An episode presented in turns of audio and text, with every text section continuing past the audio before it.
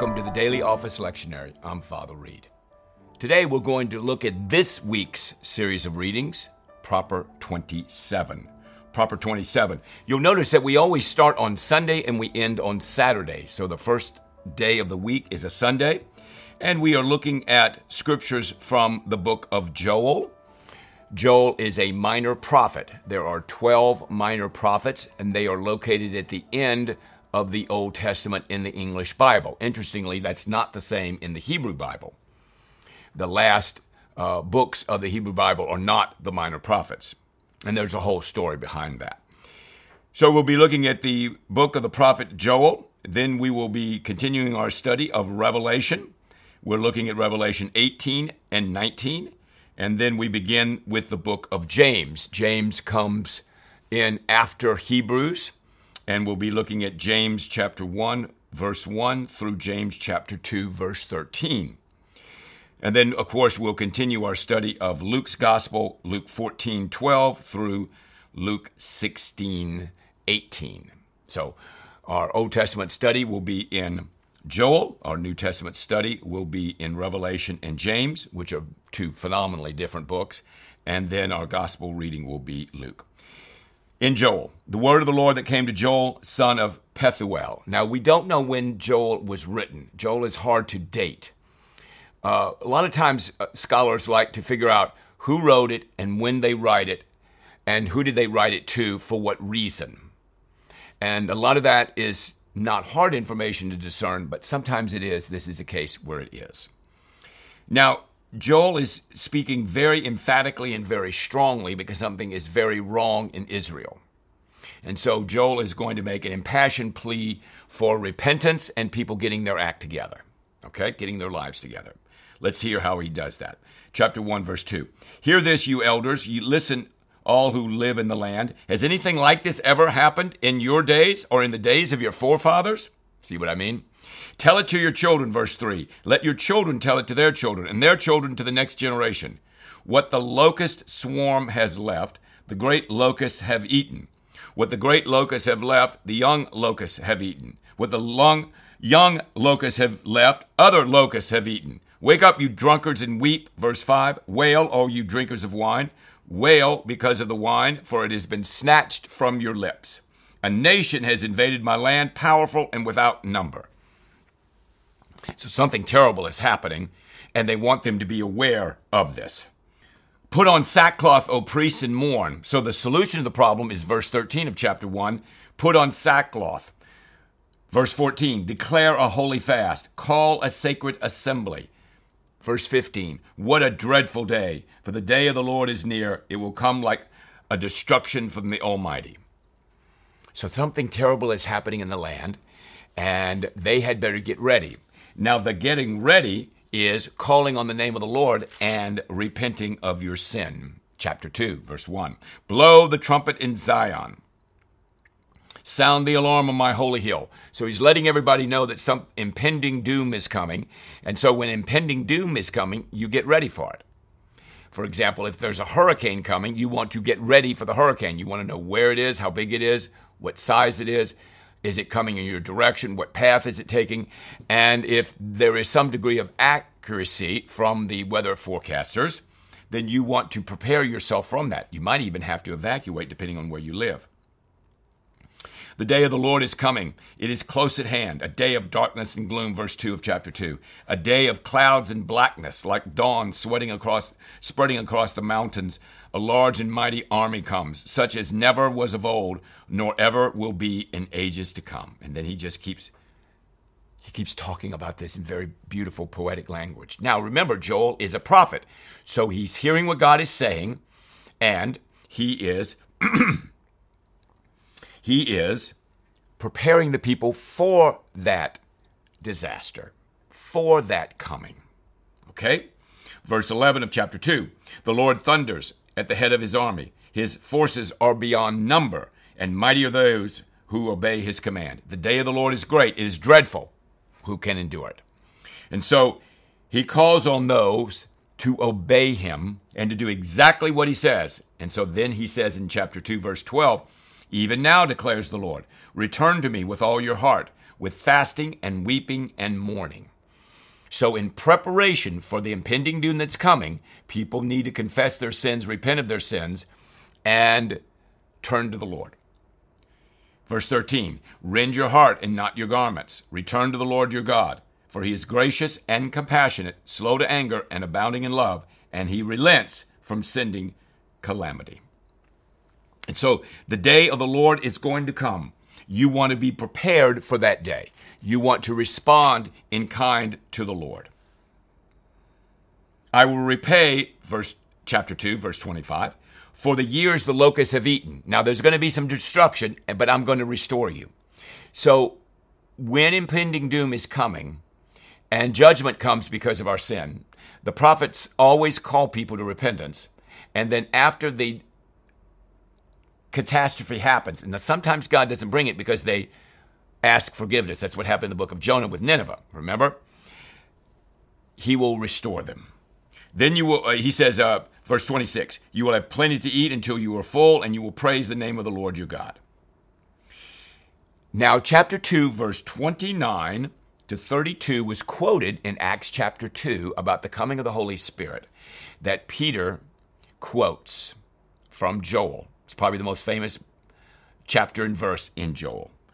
And Peter quotes it when the Holy Spirit comes on them at 9 o'clock in the morning, and the world is forever changed by the coming of the Spirit, which Jesus said was going to happen at the end of Luke's Gospel, 24th chapter, and in the first chapter of Acts. Verse 28. And afterward I will pour out my spirit on all people. Your sons and daughters will prophesy, your old men will dream dreams, your young men will see visions. And then he begins to share that message. Let me read verse 32 to you. And everyone who calls in the name of the Lord will be saved. That is what, brothers and sisters, constitutes salvation. Calling on the name of the Lord. Calling on the name of the Lord. Okay? And so we end in chapter 3. The Lord, verse 16b, the Lord will be a refuge for his people, a stronghold for the people of Israel. Now, it's a wonderful three chapters to deal with what happens when we sin against the Lord, what the solution to that problem is, what the day of judgment looks like and sounds like, certainly poetically and actually, what restoration looks like, and who God is. And so you have a greater appreciation for uh, God when you look at the book of Joel. Interestingly, when we turn to Revelation 18, so I hope you enjoy, enjoy Joel very much. When you look at chapter 18 of the book of Revelation, you'll see some impending doom there also. We started at 1815. And he talks about, Woe, woe, O great city, dressed in fine linen, purple and scarlet, and glittering with gold, precious stones and pearls. Okay? In one hour, such great wealth has been brought to ruin. That's what God can do. He can destroy you in seconds. And you might have built up that great wealth for weeks, months, years, decades, several decades, a century, and it could be all gone in just a second. Woe, woe, O oh, great city, where all who had ships on the sea became rich through their, her wealth. In one hour she has been brought to ruin. Rejoice over her, O heaven. Verse 20. Rejoice, saints and apostles and prophets. God has judged her for the way she treated you. So, back to the idea of judgment, back to the idea of woes happening because we do not do what God says, woes inflicted upon us uh, wrath inflicted upon us because of our sinfulness against the Lord. And so he shares that in chapter 18. Now, chapter 19 is the opposite of that. He is praising the Lord. After this, I heard what sounded like the roar of a great multitude in heaven shouting, verse 1 Alleluia! Salvation and glory and power belong to our God. So the individual that recognizes who is the Savior, where the glory is coming, and where the power is, is going to do very well. If the person goes and does whatever they want to do and moves away from the Lord and does not listen to his word and does not listen to what he says, that person is not, or that nation or that community or that family are not going to do well. He says, Salvation and glory and power belong to our God, for true and just are his judgments. So when he judges, he is right to do so. Not only is he righteous in his being, he is right in his actions. He is just in his actions when he inflicts um, condemnation. He has condemned the great prostitute who has corrupted the earth by her adulteries. He has avenged on her the blood of his servants. And they shouted, Alleluia. The smoke from her goes up forever and ever. Now, there's praise of the Lord in verse 5. There's praise of the Lord in verse 6. He says at the end of verse 7 the wedding of the Lamb has come, and his bride has made herself ready. Then he says in verse 9, a very comforting scripture Right, blessed are those who are invited to the wedding supper of the Lamb. These are the true words of God. Words of God. You want to be invited to the wedding supper of the Lamb. In verse 11, 19, 11 to 21, I saw heaven standing open. This is John speaking the writer of Revelation. And there before me was a white horse, whose rider is called Faithful and True. With justice he judges and makes war. His eyes are like flaming fire, and on his head are many crowns. He has a name written on him that no one but he himself knows. He is dressed in a robe dipped in blood, and his name is the Word of God. The armies of heaven were following him, riding on white horses and dressed in fine linen, white and clean. Verse 15. Out of his mouth comes a sharp sword with which to strike down the nations. See, he, he, Jesus, is the ultimate judge. He will rule them with an iron scepter. Remember, Jesus is a king. He treads the winepress of the fury of the wrath of God Almighty. There is the judgment, and there is the wrath of God. On his robe and on his thigh, he has this name written King of Kings and Lord of Lords. Okay. So you want to be ready for that day. You want to be ready for his coming. You want to be you want to prepare yourself for not receiving the wrath of the Lord. You want to put yourself in a situation where there is no wrath and there is no judgment and condemnation against you as there will be against those who do not obey the word of the Lord. So our lectionary stops there and then goes to James, as I said earlier. Let's look at James chapter 1. Now, James is a very, very good book and very practical theology, what we call practical theology. You just read it. Now, I'm very much in favor of commentaries. I'm very much in favor of study Bibles. So if you have a study Bible or a commentary at your disposal, please use them. But in James, you could just read it straight out because it tells you exactly what to do. Very plain English very plain language, and that is our. Um, the Bible said you reading in James are not difficult. He says, uh, let me just pick a few of them. If any of you, verse uh, 5 of chapter 1, lacks wisdom, he should ask God, who gives generously to all without finding fault, and it will be given to him. But when he asks, he must believe and not doubt, because he who doubts is like a wave of the sea blown and tossed by the wind. That man should not think he will receive anything from the Lord. He's a double minded man, unstable in all he does. So act with faith, ask with faith, seek the Lord. Remember, Jesus talked about knocking will be open to you, seek and you shall find, ask and it will be given to you, ask in faith. Let's look at verse 13. When tempted, no one should say, God is tempting me. For God cannot be tempted by evil, nor does he tempt anyone, but each one is tempted when, by his own evil desire, he is dragged away and enticed. Verse 15. Then, after desire is conceived, it gives birth to sin, and sin, when it is full grown, gives birth to death. That's how the whole cycle of sin works. Sin is serious because if you continue, or I continue to sin, when, if it gets fully developed, it'll kill you. It'll kill you spiritually. And of course, that's the goal, is to kill you and me spiritually. Don't be deceived, my brothers. Verse 16 every good and perfect gift is from above coming down from the Father of the heavenly lights, who does not change like shifting shadows. So all good gifts come from the Lord from above. Verse 19, my brothers, take note of this. Everybody should be quick to listen, slow to speak, and slow to become angry. Man's anger does not bring about the righteous life that God requires. Therefore, get rid of all moral filth and the evil that is so prevalent, and humbly accept the word of of God planted in you, which can save you. Don't merely listen to the word, he says in verse 22, and so deceive yourselves. Do what it says.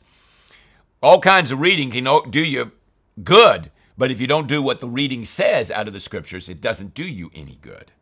Good common sense language from James. Now, uh, he says in verse 26 of chapter 1 if anyone considers himself religious and yet does not keep a tight rein on his tongue, he deceives himself and his religion is worthless. You'll see in chapter 3, when we get to chapter 3, that James places a very, very high premium on the tongue and tells us what kind of influence it can be in our lives.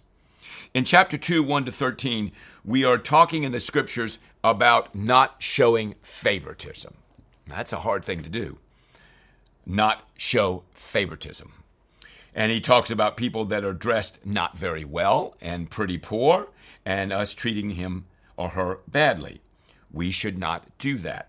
And so James gives us some very good practical advice about about how to receive people, how to care for people, and how to treat people. Look at what he says uh, in verse 13. Speak in 12. Let's go to 12 first of chapter uh, 2.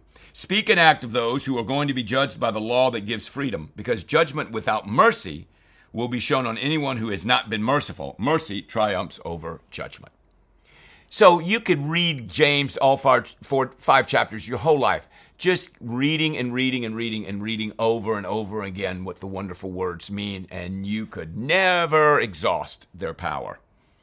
Very much like Revelation 18 and 19, who bring the woes and bring the good news to us, and bring a depiction of Jesus as we saw in chapter 19. But Joel is sounding the alarm to, the, to them. So there's a nice balance of readings today.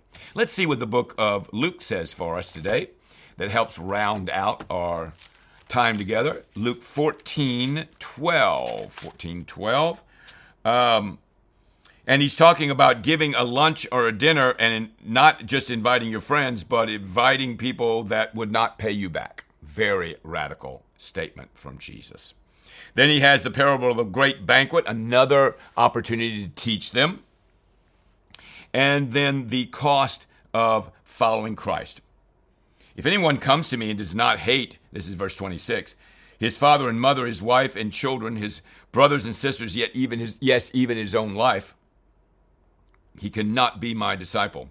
Anyone who does not carry his cross and follow me cannot be my disciple. So in following Christ or being a Christian person, there, there is involved sacrifice and doing things you don't want to do. Doing things you don't want to do. You're carrying your cross. It's also indication of a instrument of death that we are dying to ourselves and rising alive to Christ. Then he talks about um, making good decisions in your life. Someone, some suppose one of you wants to build a tower. Will he not first sit down and estimate the cost to see if he has enough money to complete it? If he lays the foundation and is not able to finish it, everybody will ridicule and say the fellow began to build and not able to finish. And so be very wise about how you build. Be very wise about how you lay a foundation. Be very wise in the way you think about what you are doing on a daily basis. Make sure it's founded in Christ. Now, in chapter 15, it's those two chapters are very, I mean, this, those two sections are very, very uh, significant in um, in uh, chapter 15 of Luke. You have the parable of the lost sheep, the parable of the lost coin, and the parable of the prodigal son, which you've all heard about. And it's the value of the lost sheep. Are you going to leave the 99 to go find the lost sheep? Well, that's what God does. The prodigal son is saved by God Almighty, and he comes and returns to the Father. And then, of course, you have the lost coin, where the person lights a lamp sweeps the house, searches carefully until she finds it. She calls her friends and is so excited that she found her lost coin. Can you imagine? In the same way, I tell you, there's rejoicing in the presence of angels over one sinner who repents. Now, remember, I talked about repentance in Joel. Nice juxtaposition of readings this week. And God is calling them to repentance. Just because He's calling you to repentance doesn't mean you're going to repent. But when you do repent, in heaven there is great rejoicing. So, coming back to the Father, as we saw in the parable of the prodigal son, being found by the shepherd who comes and searches and looks for you as God does. Very, very significant scriptures about the idea of um, being in God, knowing God. God comes after you, God searches you when you are lost and when you are not found, and He finds you and brings you back into the fold, as we will see. As we saw sadly at the end of the parable of the prodigal son, the elder son is jealous and upset because he didn't get the kind of celebration that he should have gotten for being faithful. And his father brilliantly replies uh, that, My son, you are always with me, and everything I have is yours. But we had to celebrate and be glad because this brother of yours was dead and is alive again. He was lost and is found. I know you've done a lot. I know you've been faithful to me. I appreciate it very much.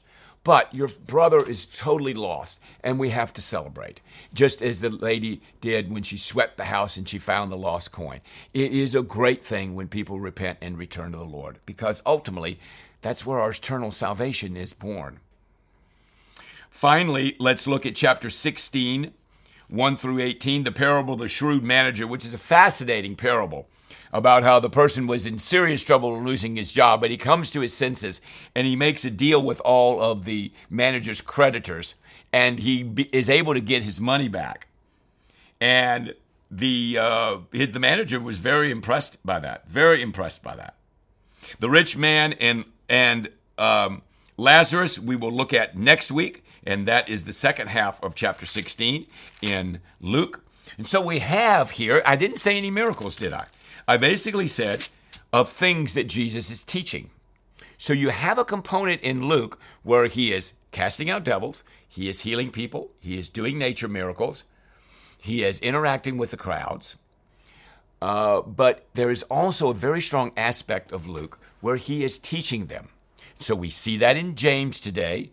In Joel, it's more a prophetic word that God wants them to respond to. Hey, listen, something terrible is happening. Here's how you need to respond. And Revelation is showing the woes that are present in 18 when we do not do what God says, and the joy of doing what God says with the wedding supper of the Lamb in chapter 19.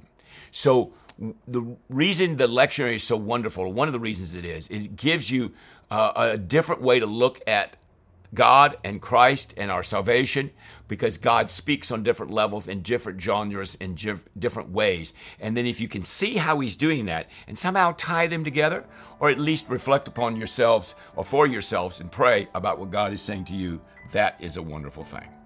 Well, lots to think about for Proper 27. I hope you enjoy this week. God bless you. And next week, we'll be looking at Proper 28.